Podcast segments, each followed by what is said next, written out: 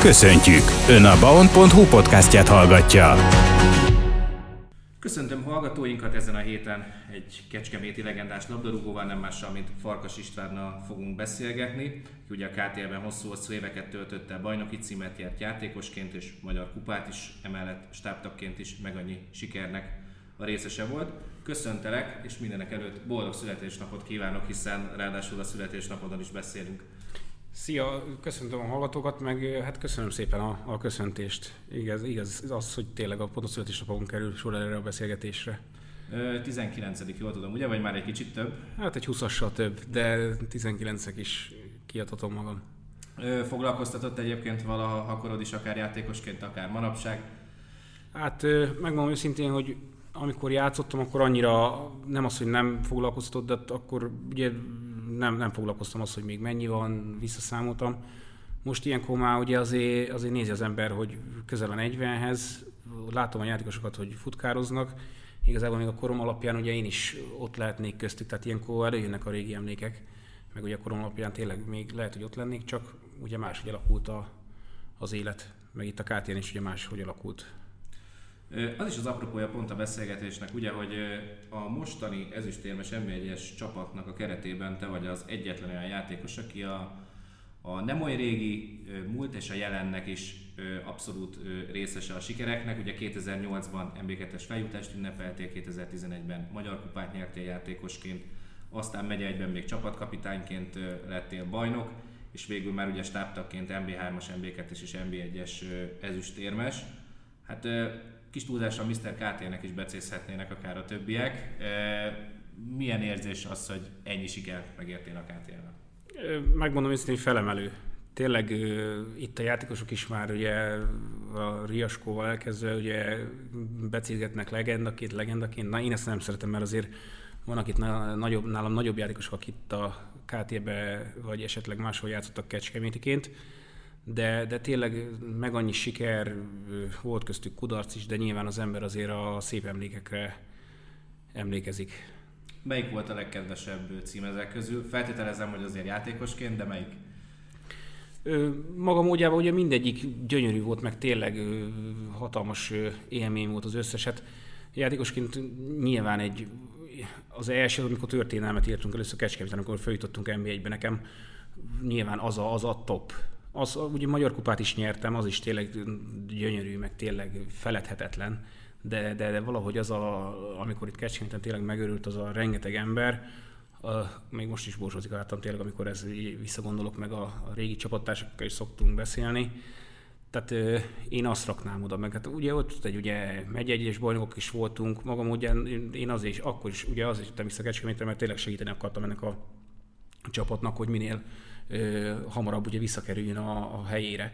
Tehát nyilván akkor is nagyon örültem, amikor bajnokok lettünk megy egybe, az osztályozón is kegyetlenül örültem, ugye amikor a böszörménybe ott kikaptunk, de tovább jutottunk. De mondom, itt a, a, a top-top az első MB1-es MB1-be jutás volt. Nyilván teljesen más, így nem azt kérdezem meg, hogy más-e, de miben és mennyire nehéz megszokni azt már, hogy stábtaként kell ilyen sikereket átélni. Azt gondolom könnyű megszokni, hogy sikereket kell átélni, de mennyire nehézkes a pályaszéléről nézni ezeket a meccseket.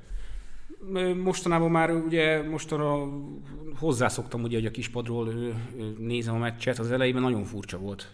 Tehát az a legrosszabb, hogy nem tudsz, nem tudsz segíteni a társaknak, hogy tényleg hál' Istennek azért nem sok olyan volt, hogy látom, hogy tehetetlenek, vagy ilyesmi, de, de az elején nagyon nehéz volt ezt megszokni. Mostanában már ott el vagyunk a kispadon, néha, vehemens, néha vehemensen, néha nem, de, de nyilván én is ugye beláttam azt, hogy most nekem már ott a helyem.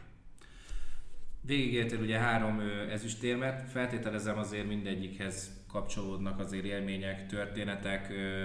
Menjünk egy kicsit sorba rajta az MB3-as, MB2-es, MB1-es érmeken milyen érzések kavarogtak benned, vagy mire emlékszel akár szívesen vissza azokból a szezonokból? Hát ugye tényleg, ahogy mondtad, hogy menjünk sorba, ugye először ugye az MB3-as ezüstérmes, hát ott ugye az év elején én akkor hagytam abba az aktív labdarúgást, és tényleg megmondom őszintén, hogy a nyilvesen azért is döntöttem ez mellett, mert itt a vezetőségtől egy olyan lehetőséget kaptam, amit később már nem biztos, hogy ezért volna, és akkor inkább én már a jövőre gondoltam nyilván ott tényleg egy kezdőként, ugye ott voltam egy Kuntics mellett, egy Gombos Zsolt mellett, tehát rengeteget, rengeteget, rengeteget tanultam, de ugye a, a, ez az a folyamat volt, amikor láttam, hogy, hogy jutok ugye a játékosból, hogy tudok átváltani egy edzővé, meg mit kell ahhoz csinálni, milyen tulajdonságokkal kell rendelkezni, hogy, hogy tényleg hozzájuk egyszer majd hasonlítsak. Aztán technikai vezető lettél, ugye? Az edzői szakma számodra egy kicsit távolinak tűnt, vagy miért döntöttél úgy, hogy inkább váltani szeretnél? Hát nem az, hogy távoli. Nyilván jött ugye a, a, a Szabó Pista, nyilván ő hozta a Barnát, és teljesen normálisan tényleg én mondtam, hogy nekem ez a technikai vezető is té- dolog, itt tényleg én akkor is, amikor pályázó voltam, akkor is ugye akkor még nem volt technikai vezetőnk, én intéztem, mint pályázó a, a buszokat, a kajáldákat, tehát én éreztem már akkor, hogy én, én szeretek így segíteni a csapaton, intézkedni, intézni a dolgokat, és, és valahogy így alakult ki, hogy, hogy nyilván technikai vezető lettem. Ugye MB2-ben már ebben a, a pozícióban voltál, mindenki elmondja, hogy senki nem számított rá, hogy az lesz annak a szezonnak a vége, a, a, ami lett, de hogy élted meg azt a, azt a bajnokságot? És illetve mennyi párhuzamot láttál esetleg a ti 2008-as sikeretek és a, az akkori között? Itt ugye, hogyha párhuzam, párhuzamról beszélünk, ugye a csapategységet emelném ki. Tehát ott, ott, ott pont itt majd valamelyik nap is ugye valakivel erről beszélgettem, hogy, hogy tényleg most ott már MB2-ben ugye olyan mag, olyan baráti társaság alakult ki az öltözőben, mint annak idején nálunk volt.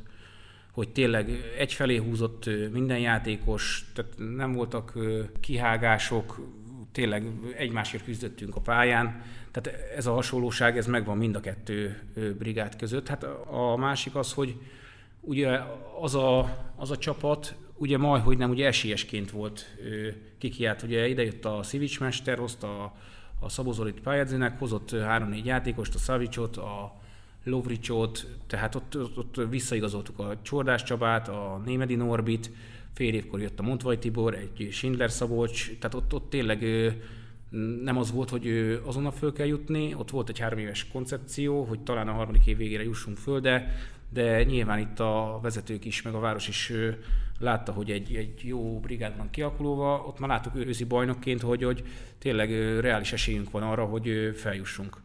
Itt meg ugye MB3 ezüstérmesként kerültünk fel ugye MB2-be, ugye ki, teljesen kicserélődött a csapat, tehát teljesen új játékosok jöttek, új edző, ugye olyan játékosok is, akit nem ismertünk, viszont ugye az a régebbi csapatnál meg ott azok ismert játékosok voltak, tehát ott, ott már NB1-es rutinnal rendelkeztek. Itt ezek a játékosok ugye MB3-as csapatból, vagy MB2-es kiesőből jöttek, és tényleg nem tudtuk, hogy mi vár majd ránk, de én láttam azt, hogy milyen munkát kaptak, ugye még én nekem is néha be kellett állnom Szlovéniába is, és te, tényleg nagyon bíztunk bennük. Megkapták tényleg a szakmai felkészültséget, tényleg a fizikai felkészültséget.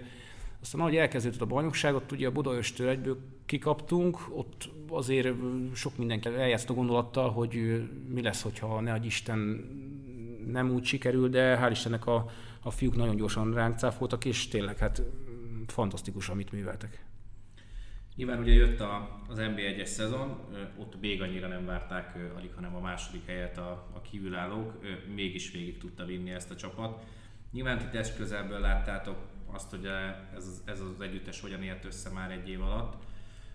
Mik voltak ennek a szezonnak a kulcs pillanatai szerinted, illetve mik voltak a siker mögött álló okok? Véleményem szerint a legfontosabb az, hogy a ezek a játékosok, akik ugye másodikként feljutottak NB1-be, elhitték NB1-be, hogy képesek megverni nagy csapatokat is, mert látták, hogy tényleg a pályán az ellenfelük húsvér, és nem az volt, hogy elfehérettek, hanem tényleg csinálták, mentek, és megmutatták azt, hogy, hogy tényleg ilyen játékosok, ilyen csapatok ellen is, hogyha van egy összetartó társaság, akkor, akkor sikereket lehet elérni. Beszéljünk most már megint egy kicsit elsősorban rólad. Ugye azt köztudott rólad, hogy Kecskeméten futballoztál gyakorlatilag végig, amikor Cegléden vagy Tiszakecskén játszottál, te akkor sem szakadtál el a várostól. 313 mérkőzéssel fejezted ugye a KTS pályafutásodat. kicsit már azért is kérdezem, hogy maradt-e benned hiányérzet, mert majd a következő téma az lenne, hogy úgy érzem, hogy már gyakorlatilag a teljes pályafutásodat lezártad játékosként, de majd megcáfolsz, hogyha nem így van. Maradt-e benned hiányérzet profilabdarúgóként?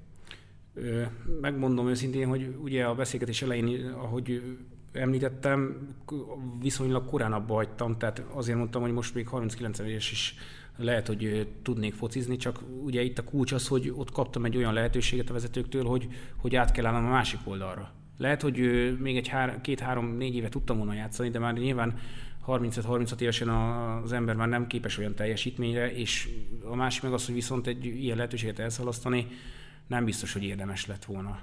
A, itt az aktív játékra, ugye amit kérdeztél, hát most egy, egy másfél éve már ugye nem játszok, de megmondom őszintén, hogy, hogy igazából hiányzik, de, de nem fér bele az időmbe. Tehát az, hogy ugye nekem is ugye van az előző házasságom egy kislányom, azt is két hetente látom, most nyilván a KTL-vel ott van egy hétvégi mérkőzés, ha én még tényleg elmennék máshol játszani, akkor nem lenne tényleg szabad időm. Ugye csak a rendkedvéért jegyezzük meg, hogy ugye amikor a KTL-től visszavonultál azért Kerekegyházán egy rövid Tiszaföldvári kitérővel még azért ugye megyei szinten futballoztál, és van egy rekord is, amihez egyébként közel állnál. Nem egyedi, mert van már labdarúgó Magyarországon, aki megcsinálta, de neked is csak egy gól kellene hozzá, ez mégpedig egy megyekettes találat. Fogadjunk rá még, hogy esetleg egyszer összejön? Eljátszottál-e még a gondolattal, vagy azért azt mondod, hogy ez már azért lehet, hogy nem lesz meg? Mindenféleképpen meg fogom csinálni. Tehát ezt én, én nem hagyom annyiba. Ugye most is még le vagyok igazolva Kerkegyházára, mindenféleképpen meg akarom csinálni. Kaptam máshonnan is megyek csapattól pont nemrég ajánlatot, tudják, hogy az az egy gólom hiányzik, de, de nyilván, hogyha ha megcsinálom, akkor én, én Kerekegyházán fogom. Igen, azt mondhatjuk, hogy Kerekegyház olyan szempontból közel áll a szívedhez, hogy tulajdonképpen pályafutásod, vég, pályafutásod alatt nem költöztél el Kecskemétről, pályafutásod végén végül is a házasság révén elköltöztél, és akkor így került képbe Kerekegyháza. De nyilván ez egy fontos mérföldkő az életedbe, beszéljük egy kicsit a klubról, meg a Kerekegyházi millióról is. Hát igen, ugye amikor itt abba hagytam, akkor ugye a házasság véget én kimentem ugye Kerekegyházára, hát ugye nincs messze meg. Tényleg a, a Csordás Csabi volt az edző, én nagyon jó vagyok vele a mai napig, és mondta, hogy egy, egy jó kis brigádot akar összeszedni megyegybe, régi kecskemétiekből, fiatalokból, meg ott is azért ismertem már Kerekegyházán a kis bajnokságokból a, a, a kereki focistákat, és tényleg ott volt egy jó koncepció, nagyon jó kis brigád jött össze, meg tényleg első évben kiemelkedő eredményeket értünk el. Most lehet egy kiemelkedő év után akár még egy kecskeméti szempontból, ugye a nemzetközi kupára is készül a KTE, ami megint egy új élmény lehet a, a klub számára hosszú idő után. De mivel lennél elégedett, illetve mit vársz a KTE következő évétől? Hát, ugye a, a bajnokság mindig azt mondják, hogy a második év nagyon nehéz, de, de látva tényleg, hogy milyen játékosok jönnek meg, az, hogy ezek a, ezek a játékosok milyen munkát raknak bele, tehát én teljesen biztos vagyok abban, hogy egy stabil csapat leszünk jövőre is, és bízom benne az, hogy ugye a, a távoli jövőben is a KT ugye M1-es csapat marad. Köszönöm szépen, jó munkát és sok sikert kívánok! Nagyon szépen köszönöm!